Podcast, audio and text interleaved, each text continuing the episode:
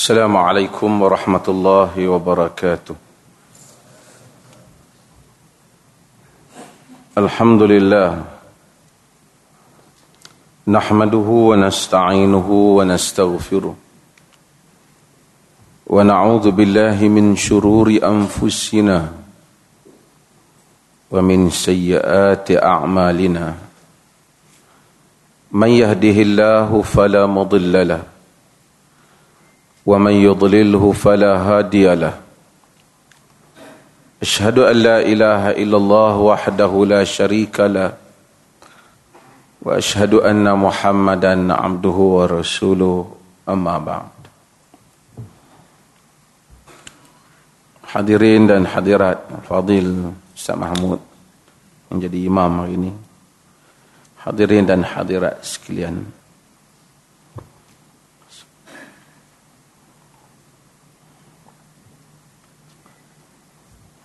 Saya balik dah dua minggu lah. Tapi lewat bagi kuliah di IQ sebab pusing merata. Pergi sampai hari pertama saya sampai pukul 8 pagi. Pukul 1 ada ceramah di parlimen. Kemudian hari berikutnya itu saya ke mesyuarat Kementerian Belia dan Sukan kerana saya ahli lembaga pengarah. Kemudian terus ke Singapura beberapa hari. Dan baru balik ke sini. Kemudian ada seminar di di Kuala Lumpur KFIC dan sebelum tu ada ada RTM TV. Dan barulah dapat KIQ ni. Sempat khutbah sekejap di ha? masjid Taman Sa'dun saya tertarik bila dengar imam baca Ustaz Mahmud baca tadi Allah Subhanahu wa taala sebut dalam Al-Quran waja'alna minhum a'immatan yahduna bi amrina lamma sabaru wa kanu bi ayatina yuqinun. Waja'alna minhum a'immah kami jadikan di kalangan mereka itu imam-imam a'immah a'immah maksudnya pemimpin-pemimpin. Waja'alna lil muttaqina imama kata Nabi Ibrahim. Jadikanlah kami ini imam kepada golongan muttaqin orang-orang yang beriman Imam itu bukan imam masjid. Imam bila kita sebut imam di dalam fiqh. Hatta pemerintah disebut sebagai imam. Imam bermaksud pemimpin. Dan Allah Azza wa Jal menceritakan dari dalam Al-Quran. Bagaimana Allah telah mengangkat sebahagian daripada pemimpin-pemimpin Bani Israel. Allah kata wa ja'alna minhum a'immatan yahduna bi amrina. Pemimpin-pemimpin yang menunjuk manusia dengan hidayah Allah dengan urusan Allah azza wa jalla lamma sabaru. Apabila mereka itu bersabar. Wa kanu bi ayatina yuqinun dan mereka itu yakin dengan ayat-ayat kami syarat untuk seseorang menjadi pemimpin yang membimbing manusia ke jalan Allah hendaklah lama sabaru. Hendaklah sabar. Dan tidak dicapai imamah tidak dicapai kepimpinan yang memimpin manusia ke jalan Allah Azza wa Jal melainkan seseorang itu mencapai makam sabar watawasaw bishaqqi watawasaw bisabr berpesan-pesan dengan kebenaran dan berpesan-pesan dengan kesabaran. Kerana nak menjadi ini untuk ramai orang muda ni. Nak jadi aktivis suka-suka senang tetapi untuk menjadi leader yang menunjukkan adanya leadership kepimpinan manusia kena sabar.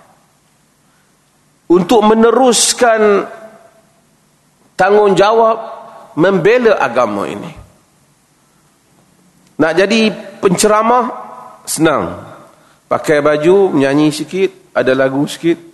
Yahanana dan Abi dah dia akan main Yahanani baru pula habis yang tu?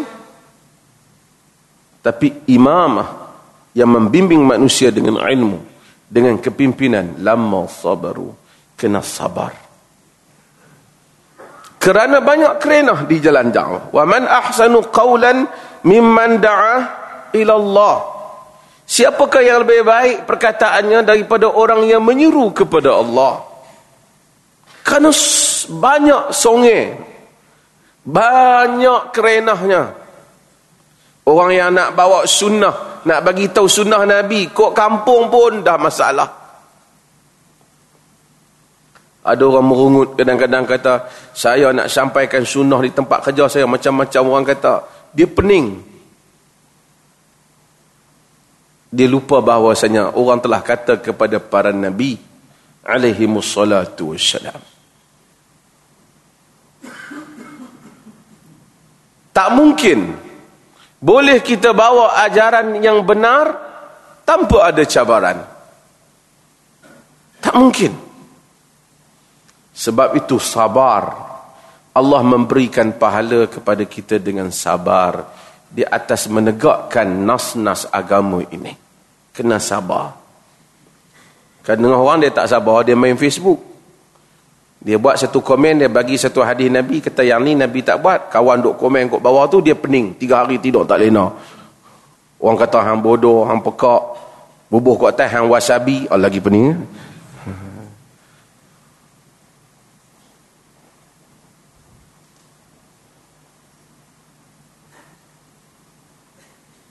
Kerana kerana orang tak tahu, kerana sebahagian orang tak faham kepada tabiat dakwah.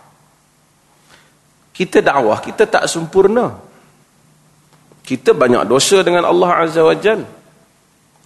Allah Azza wa Jal, di samping kita seru kepada jalan Allah, Allah juga ingin menghapuskan dosa-dosa kita. Dan ingin mengangkat makam kita. Lalu kerana dosa-dosa kita, barangkali amalan kita pun tak banyak, puasa kita tak banyak. Tapi niat kita baik, kita nak seru pada kebenaran. Lalu Allah Ta'ala bagi pahala orang lain kat kita. Adalah mamat nu maki mamat ni caca mamat Allah hantar pahala dia bagi kita. Kita mungkin mamat tu pahala tak ada. Allah bagi dosa kita kat dia. Mungkin kita buat amalan bagus dah. Tapi Allah mau makam kita naik. Sebab tu dalam syurga hidup di akhirat syurga pun tak sama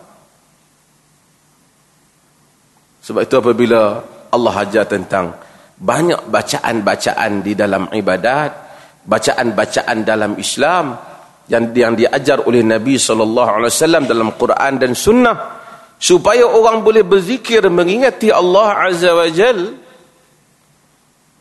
apabila dia menghadapi keadaan-keadaan tertentu. Pasal kadang-kadang manusia bila dia relax, tak ada masalah, dia tak ingat Allah sangat. Bila ada masalah, barulah diingat nak baca apa.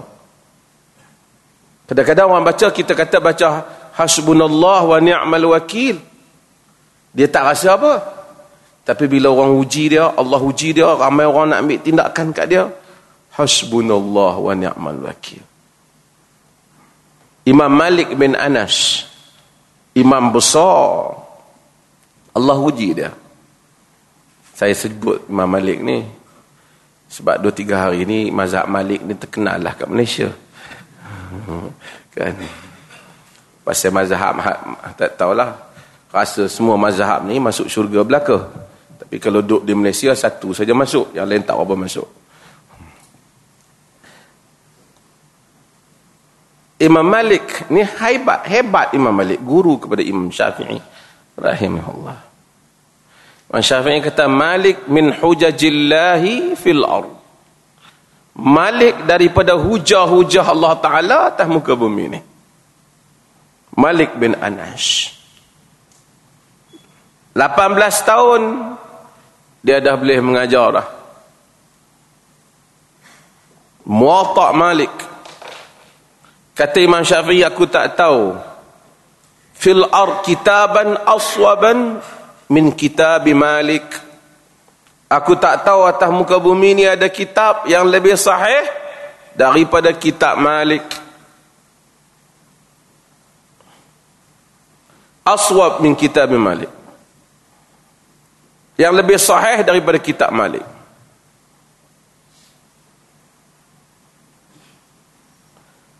Karena masa tu sahih Bukhari tak ada lagi. Imam Malik ada muwatta. Hebat Imam Malik ni. Gerun. Haibah. Kata Imam Syafi'i kami mengaji dengan dia. Nak buka kitab depan dia pun aku buka slow pelan. Tak mau bagi dia dengar bunyi kitab buka depan dia.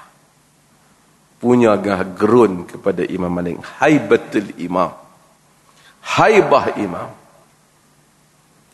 Hari pertama Imam Syafi'i nak pergi jumpa dia dia keluar Imam Syafi'i tengok dah tua uzur sangat hebat.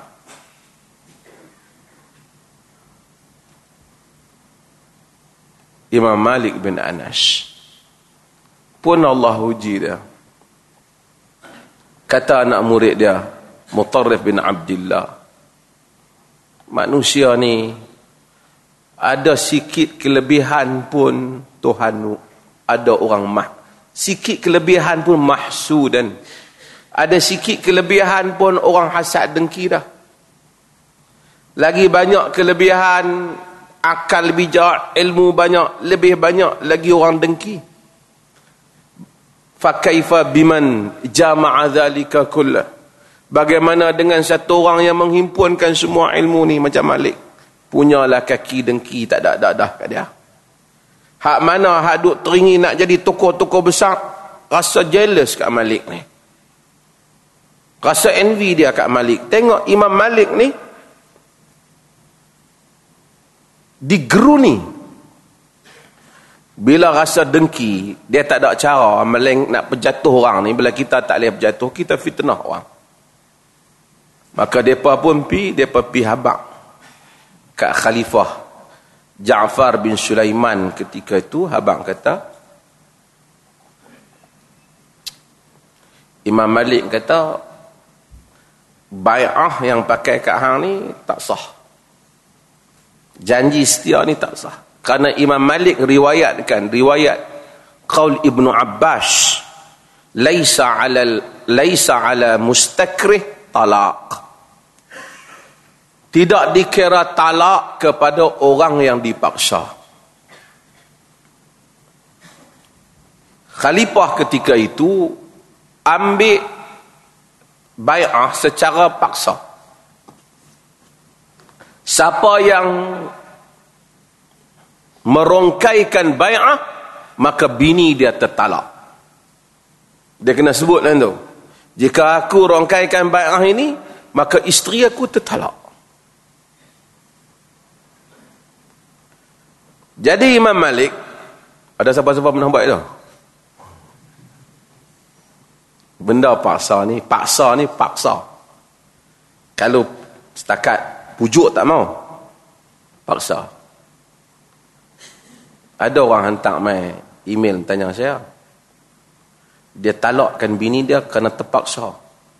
Bini dia paksa dia talak.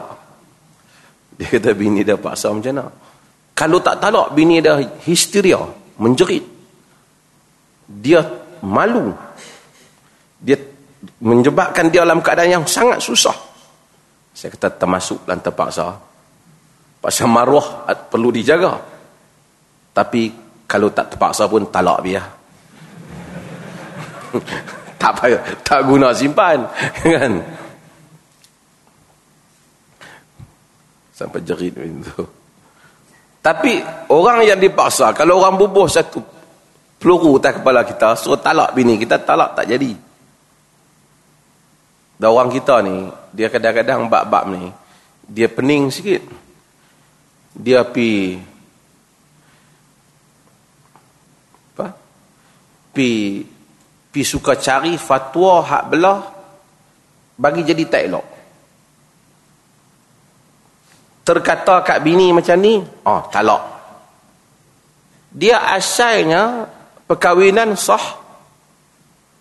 Sehinggalah datang talak yang setaraf keyakinannya dengan perkahwinan tu juga. Tak boleh kalau saya terbersin kalaulah saya talak awak ha jatuh talak tak jatuh dia kata kalau. Jadi dia ni duk kira pi tanya fatwa hak ustaz hak duk kata tak boleh. Kok mana nak belah jatuh? Tadi orang tanya saya pasal ada ustaz mengajak kata bukan saja anjing kena sabak, kentut anjing pun kena sabak. Kacau macam mana nak tahu anjing kentut kata. Kan? Ah, boy.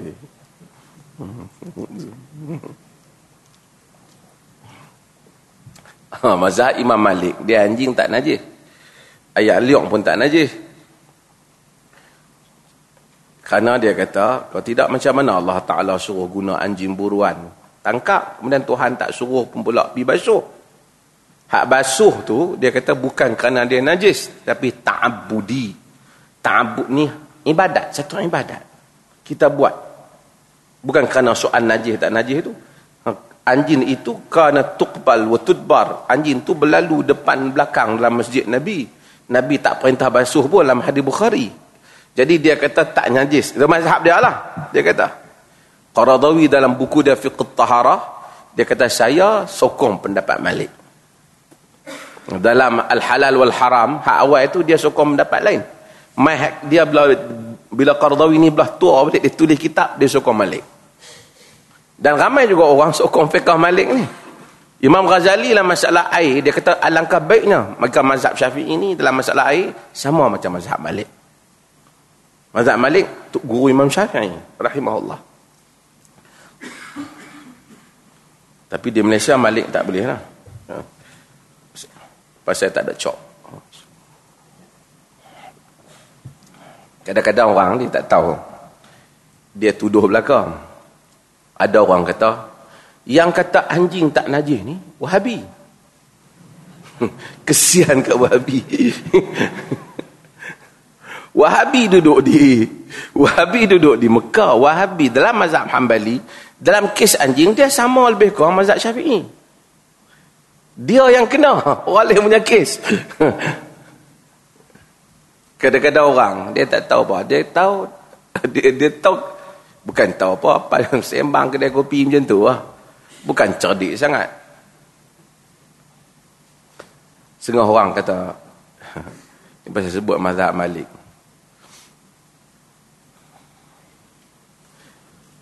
Imam Mazhab Malik ni dia asal duduk di Madinah Imam Malik ni. Sebab tu Imam Malik cerita tadi cerita yang kata dia keluar fatwa tu di Madinah Imam Malik ni. Sehingga apabila dia pahabak kat dia saya saya cerita apa Imam Malik? Dia dia pahabak kat pemerintah macam tu pemerintah wali Madinah hukum Imam Malik. Hukum apa? Sebab Sebat Imam Malik sampai lekang satu bau ni. Sebahagian riwayat kata sebat 147 rotan. Imam tu. Semua orang Madinah mengaji dengan dia. Orang bermusafir jauh datang ke Madinah kerana nak berguru dengan Imam Malik, Imam Dar Hijrah. Imam Darul Hijrah, Imam Darul Hijrah. Khalifah bin sebab dia. Khalifah tu sendiri tak sebab, dia suruh wali dia, gubernur dia di Madinah sebab. Lepas tu kononnya pemerintah kononnya Ja'far bin Sulaiman marah kat gubernur tu. Lepas pada tu cukok kepala gubernur tu, cukok janggut dia. Lepas tu mahabak kat Imam Malik kata minta maaf aku cukup kepala dia. Imam Malik kata ingat apa? Nak ingat aku nak tengok sangat kepala dia kena cukup lah. Aku harapkan pahala di sisi Allah dan harapkan azab dia di akhirat lebih lagi daripada tu.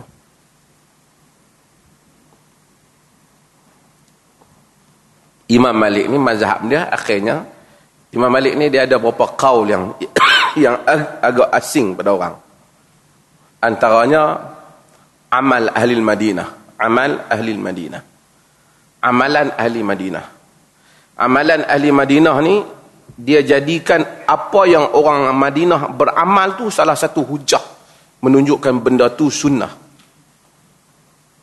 Pasal zaman dia tu Malik ni lahir tahun 93 94 macam tu.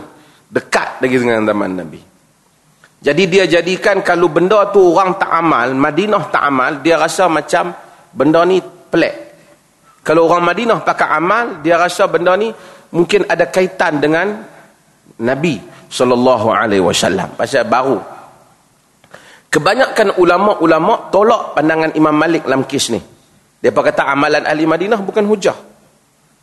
Sehingga ulama-ulama tulis surat pada Imam Malik. Terkenal surat yang ditulis pada Imam Malik. Seorang imam yang besar. Iaitu Al-Layth bin Sa'ad. Imam Syafi'i dia berguru dengan Imam Malik. Kemudian bila dia pergi ke Mesir. Dia jumpa lagi anak-anak murid Al-Layth bin Sa'ad. Dia tak jumpa dengan Layth. Dia rasa Layth ni hebat. Imam Syafi'i kata walaysu afqah min Malik dan Lais itu lebih faqih daripada Malik. Sebab itu kalau orang mengaji mazhab, orang akan tahu mazhab ni kan empat dah banyak. Lais pun mazhab juga. Cuma dia tak besar. Dia tak ada anak murid dia tak ada nak tulis buku-buku untuk jadi besar. Al-Lais bin Sa'ad dia tulis pada Imam Malik. Membantah pandangan Imam Malik yang menjadikan amalan ahli Madinah sebagai hujah sebagai sumber dalam menentukan keputusan-keputusan fiqah. Sebab itu dalam mazhab Malik tak ada puasa enam. Syawal kerana dia tak tengok orang Madinah buat. Dia kata kalau Nabi buat mestilah anak-anak murid sahabat di Madinah pakat buat. Ni aku tengok tak ada sebab buat pun. Walaupun hadis ada Imam Malik anggap hadis tu syaz. Hadis tu macam ada keganjilan. Mungkin rawi dah silap. Bukan Nabi silap, rawi silap ha? rawi riwayat ini panjanglah cerita akhirnya mazhab Malik ni dia berkembang dia daripada Madinah dia pergi sekarang kita jarang tengok orang mazhab Malik kat belah sini ha, pasal orang mazhab, tentu akan tengok di uh, kalau di London ada satu di, di uh, apa nama uh, masjid uh, orang Maghribi mazhab Malik tapi kebanyakan kalau kita pergi UK, kita pergi uh, kebanyakan di dunia uh, di, di, di barat ni, kebanyakan mazhab Hanafi lah. Sebab sebab? Pakistan mari dengan India mari banyak. Depa banyak jadi depa banyak Hanafi. Tapi orang Morocco mereka Malik. Orang Sudan mereka mazhab Malik. Mazhab Malik dalam bab makan ni luas. Banyak binatang boleh makan. Ya, sebab tu banyak kita jangan heran. Jangan heran tengok orang Sudan boya makan. Jadi luas sikit mazhab dalam dalam dalam bab itu. Tetapi dalam sejarah, dalam sejarah Andalus Andalus banyak mazhab Malik. Andalus tau, Spain. Spain banyak mazhab Malik. Sebab tu setengah orang dia tak tahu sejarah. Dalam sejarah Spain pasal pemerintahan saya pernah sebut dalam beberapa uh, kuliah. Yusuf bin Ali bin Tashfin penguasa pemerintahan dia dia telah mengarahkan supaya dibakar kitab Ihya Ulumuddin karangan Imam Ghazali. Dia bukan kaitan dengan Salafi. Dia tahun 400 lebih tu. 500 lebih dia meninggal.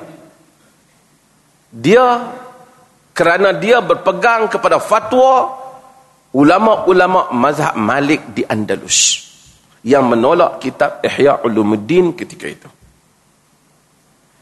Dibakar secara rasmi sehingga di hadapan Masjid Cordova. Tak ada kaitan dengan kerajaan Saudi, tak ada lagi. No, seribu tahun dulu cerita ni. Oleh keputusan khalifah Ali bin Yusuf yang merupakan seorang khalifah yang saleh ketika itu. Ha, yang terpengaruh dengan Ibn Hamdin di dalam fatwanya yang menganggap kita ihya ada penyelewengan khususnya beberapa bab termasuk bab ruh dan seumpamanya. Kita tak katalah. Sekali orang kata kita suruh bakar lah. Kita cerita Andalus bakar. Kemudian apabila mari anak murid Imam Ghazali masuk ke Andalus seperti Al-Qadi Abu Bakar Ibnu Arabi, bukan Ibnu Arabi tu, bukan hak sufi tu. Eh, Ibnu hak tu Muhyiddin Ibnu Arabi. Sekarang kat Malaysia banyak dia nak main macam-macam kan. Hak menari, pusing-pusing berada. Nanti kita tentu akan dengar nama Maulana Ar-Rumi, Jalaluddin Ar-Rumi dan seumpamanya. Di barat suka sangatlah Rumi ni. Tapi ni saya cerita ni Al-Qadi Abu Bakar Ibn Al-Arabi. Ha, dia anak murid Al-Ghazali. Ha, kembali sepada zaman dia, boleh baliklah kita Ihya Ulumuddin dibaca. Ha, maksudnya kita Ihya tu sendiri ada turun, ada naik. Tapi bukan kaitan dengan mazhab Ibn Taymiyah. Ibn Taymiyah tak ada lagi. 300 tahun kemudian baru datang Ibn Taymiyah. Itu kaitan dengan mazhab Malik. Dengan mazhab Malik. Bukan Imam Malik yang suruh tapi pengikut mazhab Malik. Tapi saya nak ceritanya cabaran yang dihadapi ketika itu ha? Ha? oleh Imam Malik sehingga dia dipukul ha? dan, dan dan akhirnya Imam Malik tetap menjadi imam yang besar dan kata khalifah minta maaf kepada dia lah saya nak ceritanya ialah tanggungjawab kita semua ni insyaAllah saya akan buka sisi soal jawab saya tak baca kitab Riyadul Salihin insyaAllah kita balik ni baca apa yang kita mau daripada dakwah ini? Tuan-tuan mai mengaji ada orang lah ni minat agama ramai. Yang saya kata semua orang minat. Orang pakai kepiah. Orang jual pasal malam pun pakai kepiah semua. Apa yang kita mau daripada agama? Agama bukan saja kita mau orang tengok kita beragama. Tujuan agama macam saya sebut supaya kita selamat di sisi Allah Azza wa Jalla dan tak akan mungkin kita ini selamat di sisi Allah Azza wa Jal melainkan dengan mengikut apa yang terkandung dalam Al-Quran dan sunnah Nabi sallallahu alaihi wasallam. Soal manusia tahu yang benar dan yang salah itu satu hal. Tapi nak mengikut yang benar dan meninggalkan yang salah satu hal yang lain. Sebab itu apabila kita dengar orang azan Hayya ala salah. Kita jawab apa? Apa kita jawab? La. La hawla wa la quwata. La hawla wa la quwata illa illa billah. Tidak ada daya dan tidak ada upaya. Melainkan tidak ada daya dan tidak ada kekuatan melainkan dengan dengan Allah. Tidak ada daya untuk mendatangi kebaikan dan kekuatan untuk mengelakkan kemaksiatan melainkan dengan Allah Azza wa Jal. Nabi suruh kita banyakkan la hawla wa la quwata illa billah. Nabi kata kanzun min kunuzil jannah. Khazanah daripada khazanah-khazanah syurga. Dalam satu riwayat yang daif. Riwayat yang daif kerana ada terpotong terjatuh sananya. Auf bin Malik Al-Ashja'i. Ibn Abbas cerita. Dia mari mengadu da'if riwayat ni. Tapi da'if ni bukan da'if yang terlalu da'if. Kononnya dia mengadu pada Nabi sallallahu alaihi wasallam. Cerita anak dia kena tawanan perang. Para ulama hadis menyebut riwayat yang da'if boleh untuk diamalkan jika tidak terlalu dhaif dan tidak menyanggahi prinsip-prinsip asas Islam tidak mencetuskan ibadah yang baru semua ni boleh boleh diamalkan. Benda tu memang doa ada dah. La haula wala quwata illa billah ni. Cuma dia bagi semangat. Ha? dia dia encourage kita dia inviting kita encouraging kita untuk buat benda yang lebih baik Auf mengadu pada Nabi anak dia kena tawan. Tak tahu nak buat macam mana. Orang musyrikin minta tebusan. Katanya Nabi suruh dia fal yukthir min qawli la hawla wa la quwata illa billah. Banyakkan dengan menyebut la hawla wa la quwata illa billah. Dia pun balik bagi tahu kat isteri dia sebut la haula wala quwata illa billah. Sebanyak mungkin. Karrira la haula la haula wala quwwata. Sehingga satu hari isteri kata anak kita balik. Dia tak nak balik macam mana? Anak kita duduk dalam tawanan. Tiba-tiba dengar suara anak dia. Dengan berkat la haula wala quwwata illa billah sebab tu Syekhul Islam Ibn Taimiyah rahimahullah. Demikian Al-Imam Ibn Qayyim sebut dengan la haula wala quwwata illa billah ditunaikan hajat.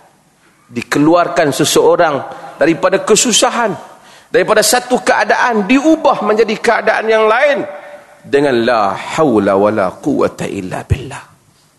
Maka kita nak beribadah kepada Allah nak mendatangi ibadat nak datang beramal dengan agama ini tak mampu kita nak buat hanya yang memampukan kita dengan pertolongan Allah Azza wa Jal. Maka kita sebut bila hayya ala salah kita sebut apa? La haula wala quwata illa billah. Bila kita tengok hadis sunnah ni nak habang kat orang susah ni orang tak setuju kita kata apa? La haula wala quwata illa billah. Bila mai beban beban. Satu benda beban kat kita kita sebut la haula wala quwata illa billah. Bukan sebut saja sebut dengan consciousness. Kita sebut dalam keadaan kita faham. Kita sedar bahawasanya kita tidak ada tempat dan tidak ada upaya melainkan dengan Allah Azza wa Jalla. Nabi sallallahu alaihi wasallam suruh kita semua bawa agama ni dan inilah yang tuan-tuan semua nak kena lakukan dan saya juga kena lakukan ud'u ila sabili rabbika bil hikmati wal mau'izatil hasanah Serulah kepada jalan Tuhanmu dengan hikmah dan mau'izah yang baik. Dengan hikmah dan mau'izah yang baik. Ke jalan hikmah, perkataan yang tepat. Kepada orang yang perkataan yang sesuai kepada orang yang sesuai. Kadang-kadang kita tak boleh faham pada zaman ini. Saya bukan ada beberapa kes di Malaysia ni. Orang suruh bakar Bible. Tapi dia tak kenal lah orang lain kenal. Kerana ada orang, apa orang Kristian buat apa tindakan ada orang suruh bakar Bible. Agama ni tuan-tuan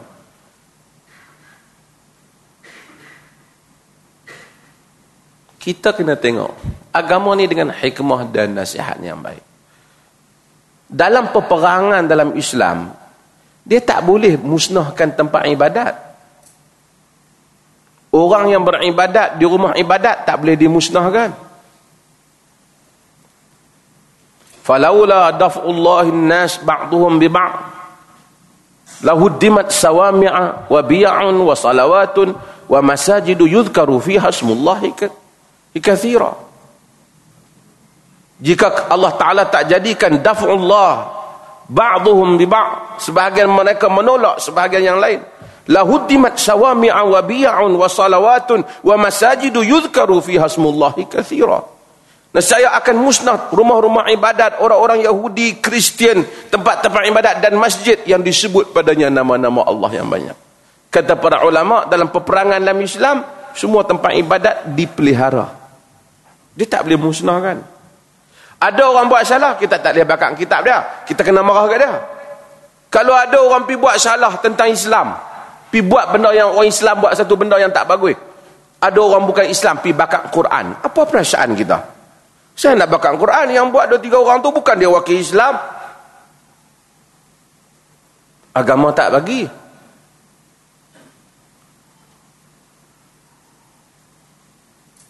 La tasubbu alladhina yad'una min dunillah fayasubbullaha adawan bighairi ilm. Dalam surah Al-An'am Tuhan kata jangan kamu cerca apa yang mereka sembah selain daripada Allah, nanti mereka mencerca Allah tanpa ilmu.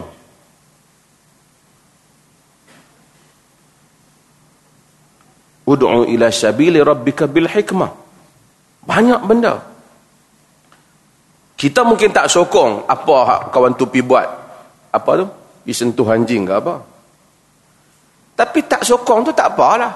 Tapi nak kata jadi Kristian, eh tak boleh ya. Sentuh anjing jadi Kristian tak boleh. Ni mazhab Malik ni tak mana?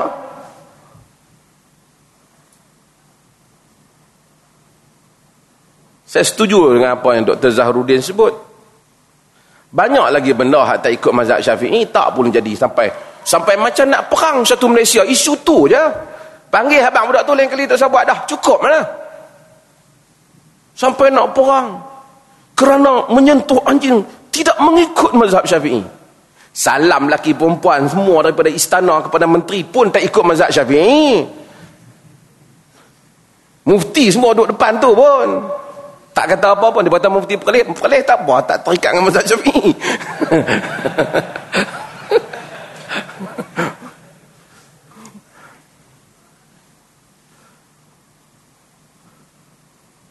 ikut mazhab syafi'i mazhab syafi'i tak boleh salam tu. Sentuh kat tu. Tapi tak kata apa senyum. Orang tanya apa macam mana tu apa sentuh ni? Dia ada pendapat dalam mazhab yang lain yang kata boleh. Tak tapi tu tak syamil tapi tak langkis ni kita kena pakai hat tu lah oh boleh awak keluar